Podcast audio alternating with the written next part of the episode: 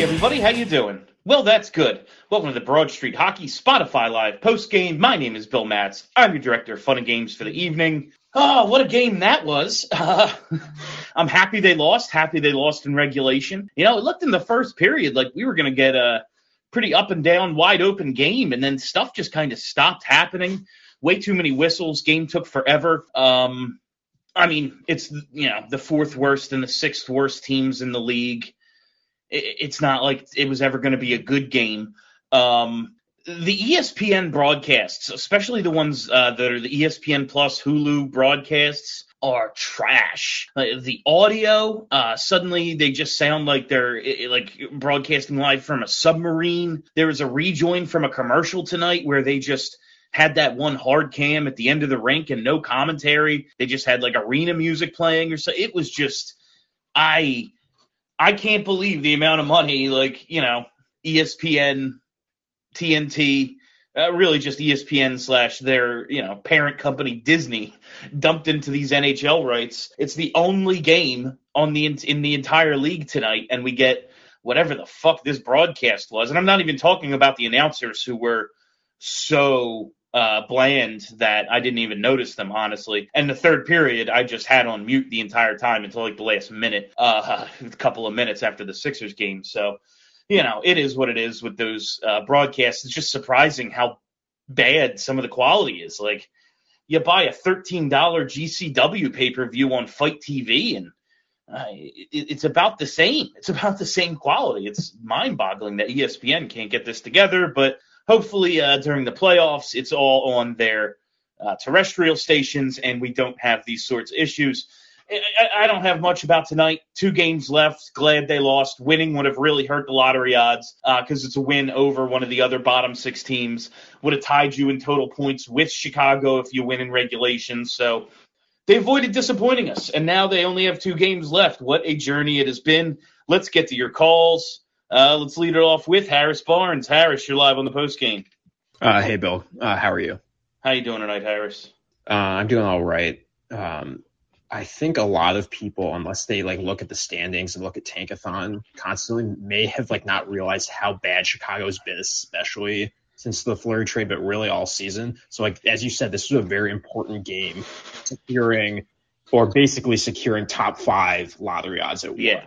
That's like Chicago was bordering on mediocre all year where it was like all right they're not horrible. Like they're not bottom of the league. They were right in that little that soft middle there. And then after the Fleury trade they were losing a rate at a rate like worse than the flyers. And it's oh shit okay if they keep this up like are is philly going to lose out in another draft lottery to chicago? But at least in terms of uh, odds they they uh, they helped themselves out tonight and yeah, like I, I watch a lot of Chicago games. I mean, I watch a lot of games around the league, but most Chicago games, because they're not good defensively and the goaltending is not great, typically they're a lot more exciting.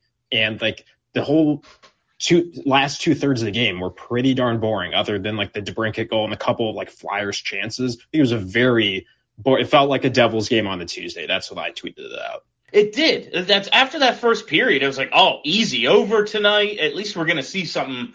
Like at least we're gonna see some goals. It's a good stat padding night for the veterans. All right, that'll be fun. And then it just shut down after the first period. Yeah, um, I really liked the uh, the quote unquote kids line. Uh, Cates is really good defensively. Frost has been looking more energetic, and like I think Tippett's rounding out his overall game better. Like he looks more like involved in all the parts of the play. Whereas like in Florida, especially Tippett looked like he would glide more. And now he looks like, okay, they've told him you have to do more like all around the ice. Otherwise, you're just not going to make it because your shot's not that good. Yeah, like if you can, and it's a good shot. It's just like he doesn't seem to have a one timer. And no matter how hard your wrist shot is, like if you're just straight up shooting at the goalie, and he doesn't have to move, he's probably stopping it. Like goalies are gigantic and awesome now. It, it's it's probably not going to go in. He doesn't seem to have that ability to beat goalies 30 plus times a season. At least he hasn't developed it yet. He has to be a more all around player. It's pretty crazy though watching that line. Morgan Frost has looked better lately, but I don't know what that means because these games are fake. Yeah. Uh, uh, it's crazy to think though, like if someone had told you in the beginning of this season Owen Tippett, Morgan Frost, and Noah Cates are going to play together. oh, and Noah Cates is going to be the one who looks like the best NHL player out of them, you'd probably be a little surprised. Um, yeah, and like going back to Tippett, um, you guys have talked about this in years past, but like when you're moving up levels, like your shot just has to be like elite at the lower levels, or you're going to have to keep improving it and studying goaltenders. Because like junior goalies, especially in the OHL, are nowhere even close to even AHL goalies, and then obviously NHL goalies. So like Tippett, the shot like has been good at lower levels, but I don't think it's improved enough where he hasn't added enough to his bag, so to speak, to to really improve it. So where he's like uh, wristing it over goalies' um, glove hands like Stamkos does. Yeah, and just like think about how good goalies are in the league and how few of them actually make it. Like a Mike Smith hangs around forever because he's better than like at every position. Teams are like, oh yeah, if we could just go with a young guy on an ELC, that would be cool. They just don't come through like that. Goalies don't. So you have to go and get like a million or two million dollar veteran to fill that void a lot of times because like the expectation is so great for goalies in this league and they just don't turn out the way forwards do. Um, so there's two games left, right? It's Jets and Senators, correct? That's right. Jeez, those are gonna be boring, boring games. Horrible, horrible games. We are really getting, we are really getting the end of it here. like this is definitely a losers tournament going on right now. It's um, weird for Flyers fans rooting for the Devils to get points in their last three games. Because like the Devils, they're obviously like one point ahead, so they have the Senators, Hurricanes, and Red Wings. Not like not that the Devils are going to eke out many points there, but they could eke out enough where the Flyers clinch fourth, and then we go into the lottery. I think what it's like May fifteenth or whatever, and the Flyers will be slated fourth, and um, we'll see what happens. I like um, going back to the game. I like um, Hogberg or Hogberg, however you say his name. Like just very good skater for a defenseman. Like you can tell he's older and like, he's more seasoned. Like his time over in um, in the SHL, it's really helped. So like I, I even if he doesn't become anything and he's not like an important contributor to the future, maybe he becomes a trade piece. Like that's what you want. Yeah, he could definitely maybe be uh, some sort of depth piece, like you said. He's got that sort of maturity where you could plug him in maybe in those spots because of his age, because of the level he's played at before. Where like you know a Ronnie Attard, who they were calling Ronnie Attard tonight on the uh, on the broadcast, like you saw him. Okay, he's not poised, and now he's kind of figuring it out a little bit more over the last couple of games. And Hogberg, I think, definitely came up like immediately with just a, another layer of polish, maybe did like did ESPN just add the NHL to their package or their group of packages just because they wanted to like expand ESPN Plus because it's clearly an NFL and NBA network. They don't care about the NHL for 95% of the time. So like I don't know why they would add it. I mean it's ter- TNT is so much better at like how they produce sports in general or games in general right now, but like I don't I just don't get why ESPN would even want to add it other than expanding ESPN.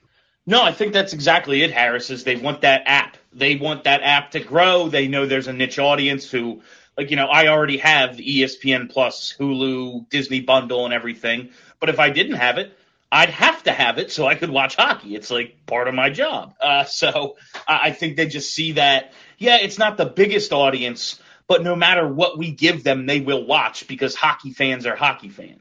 Yeah, it kind of reminds me now of like what ESPN did with ESPN2 back in the day. ESPN2 had nothing other than like a couple things and they expanded it with showing NASCAR and hockey on ESPN2 and then ESPN2 grew enough to where then ESPN paid for other sports rights. It, it kind of the same thing, but I don't know.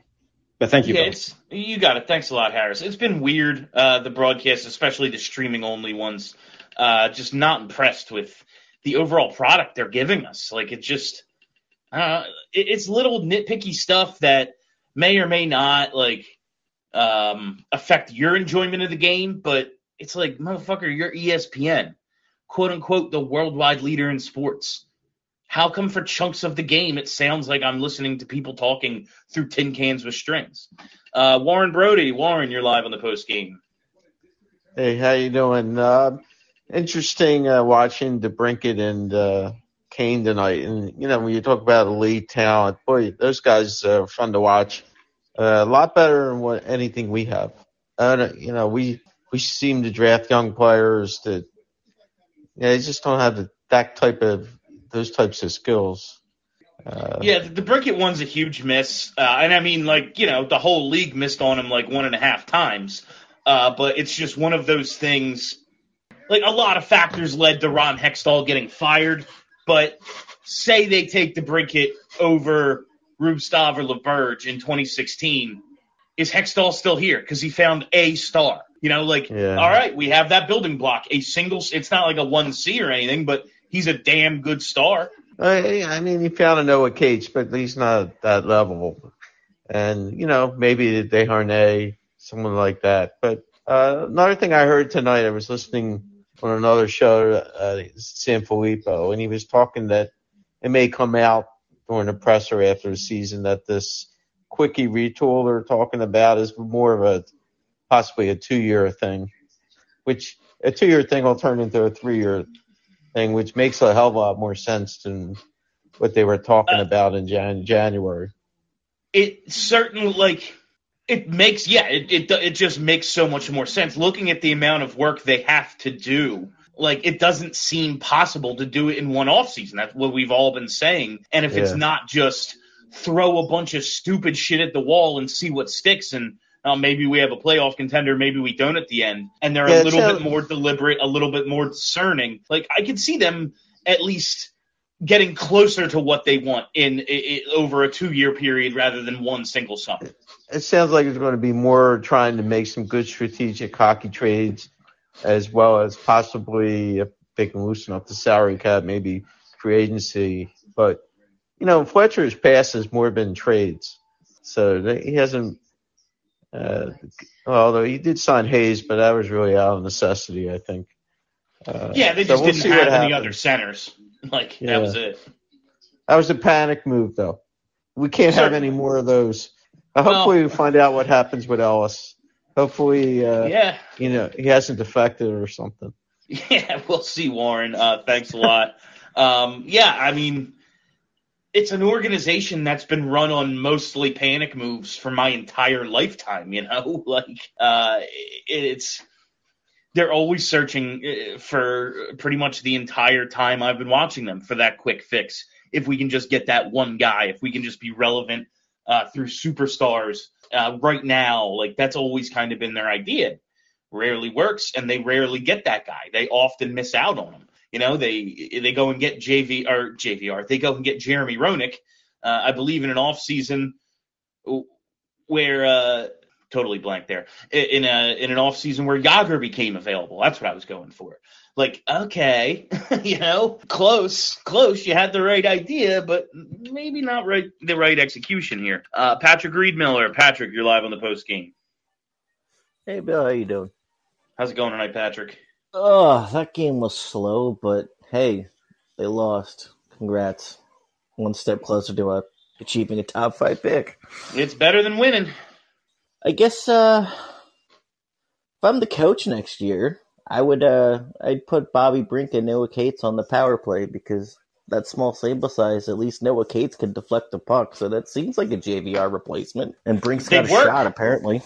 Uh, uh, that's from what I've seen out of Bobby Brink, he's got the skill I thought he did.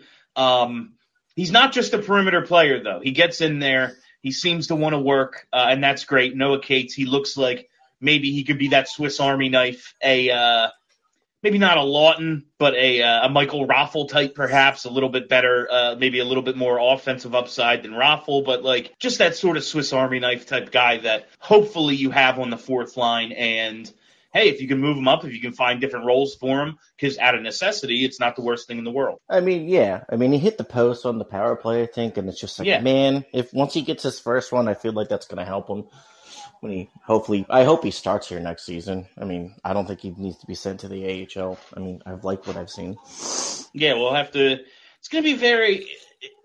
We're going to learn a lot about how much they really do this off season, how much they but like there is a part of me that's starting to think like uh like Warren just said that they they can't possibly think this is a one off season job. Like if they think that they're actually stupid. Like it, maybe it's just a little bit of lip service to try to maintain a few season ticket holders who do just want to go see, you know, a couple of home playoff games every year.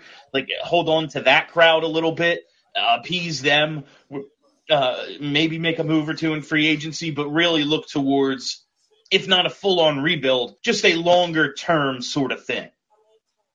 And then I guess uh, lastly, it's to be a real it's to be real funny to see what uh, Chuck Fletcher says at the uh, end of season breakdown day press conference or whatever you call it. We're gonna get we're gonna hear some things about that. We're gonna be like, oh okay, and then we're gonna be like, oh man, it's it's it's gonna be a treat to watch, Bill. I think.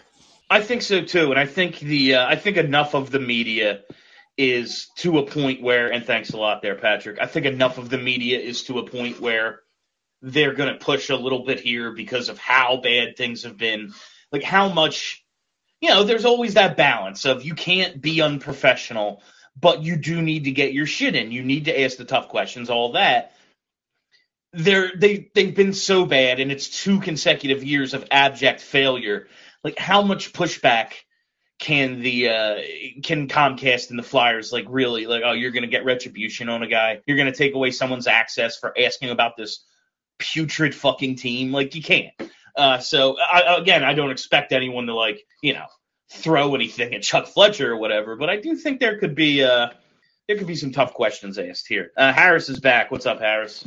Um, so I forgot to ask this earlier, Bill, but was in your opinion was the 2016 playoff make or the 2018 playoff make more detrimental to like the short and long term um, outcomes for the Flyers because hmm. like you at the time would have you preferred they like trade Voracek and Simmonds at peak value for future assets to like really rebuild? Or were you always like well Giroux's here we want to like maximize the time? Even though the team was going to be mediocre you could have started it a couple years prior and then be in an upward tra- trajectory like the Kings are now. Because everyone points to the Rangers like retool rebuild but a lot of things there you could no one could really control. Panarin wanted to go to the Rangers. Fox. But Aaron and Fox wanted to go there. Like, uh, boom, superstars taken care of. Like yeah, they've like, drafted at the top of the draft, and those guys stink, and they still have like two stars because they're yeah. the Rangers. But yeah, um, 18, 16 was just more fun.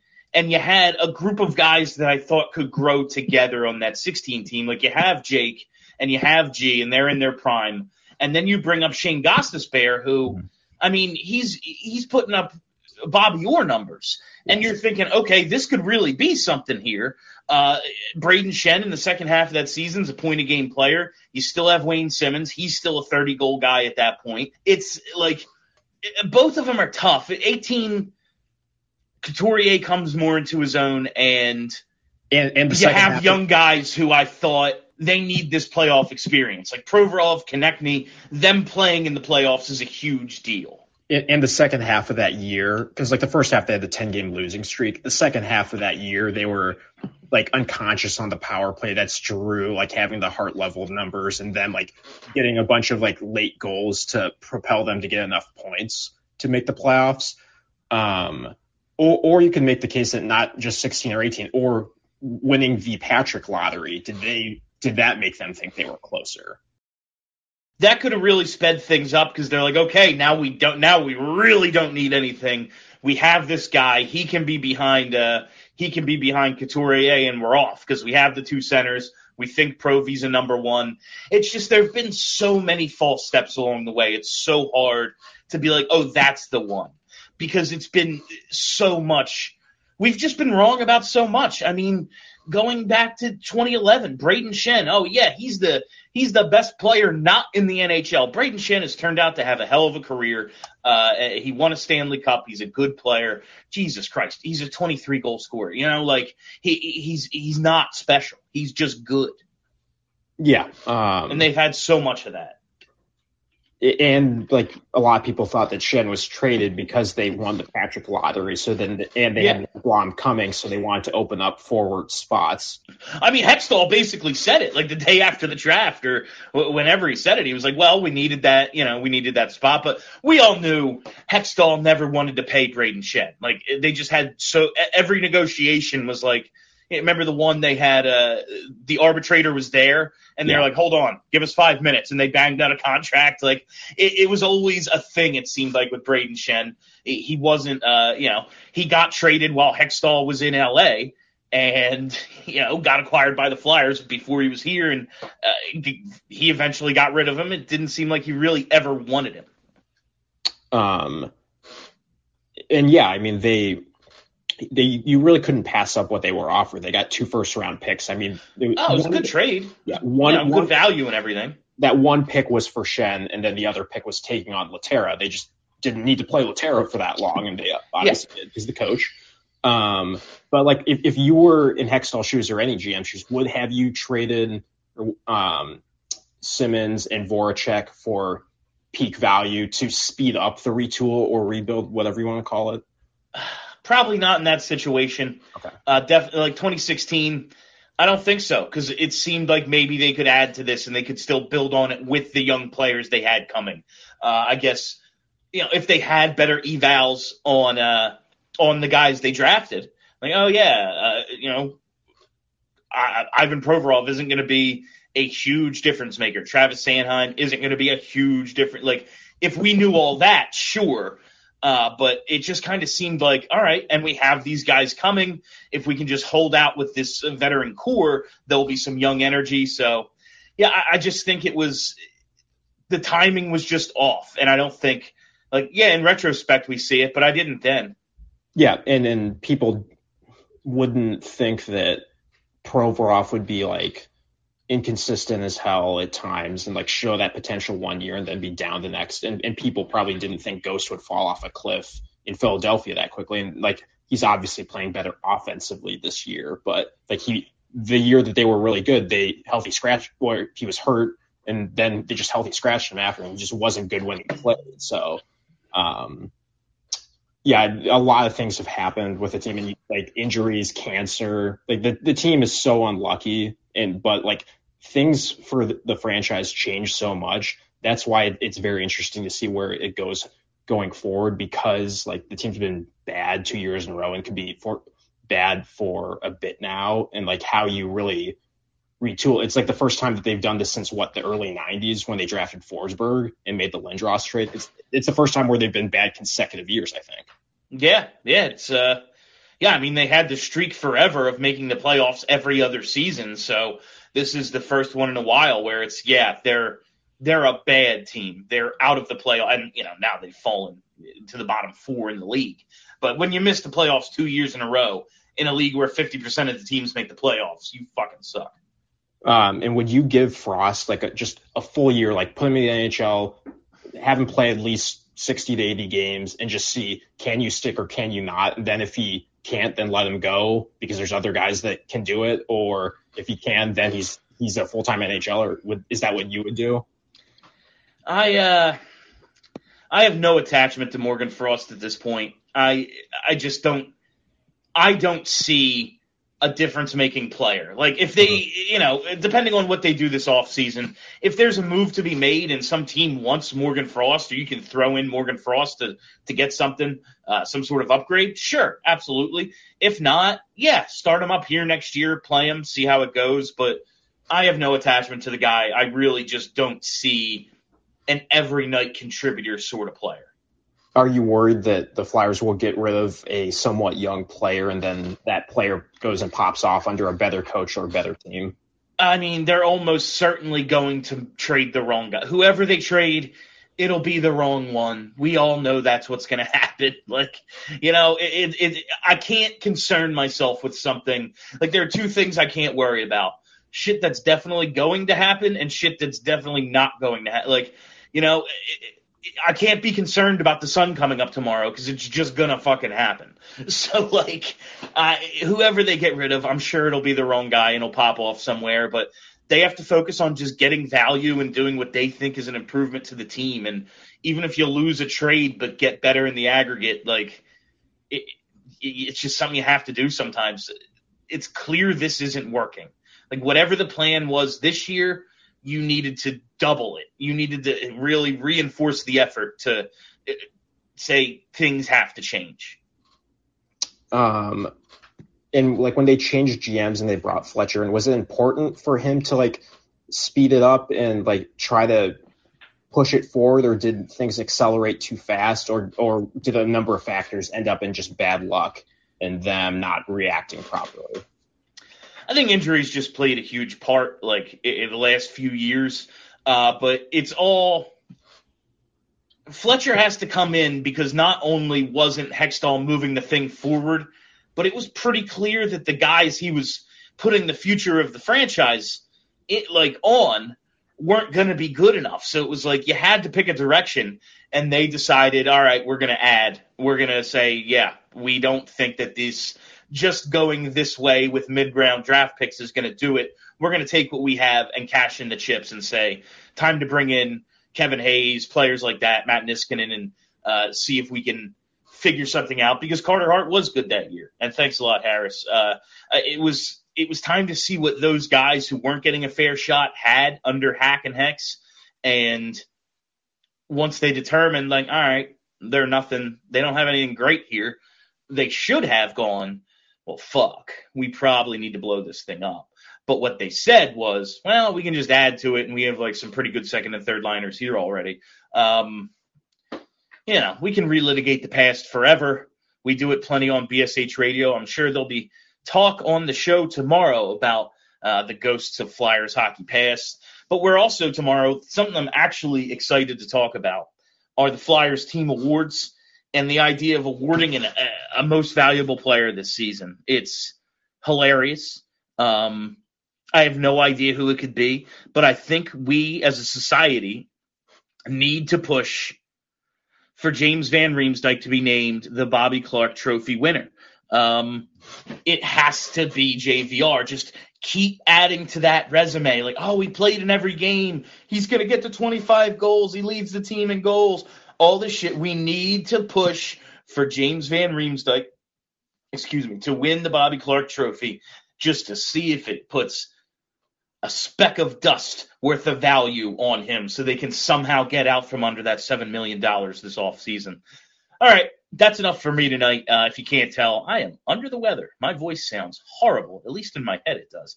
Uh, but thank you all for listening. Thank you for hanging out. If you haven't already, you got to hit that subscribe button. Just search Broad Street Hockey wherever there are podcasts, and boom, content, content, content.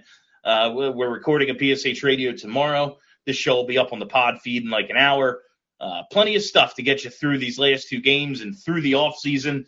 Just because the Flyers season is ending doesn't mean ours is. So uh, hit that subscribe button and leave us a nice review or two. We can always use a few reviews. Do it. Don't be a freeloader. Give us five stars. Say some nice words. All right. Once again, that's it for me. My name is Bill Matz. Until next time, have a great week, everybody.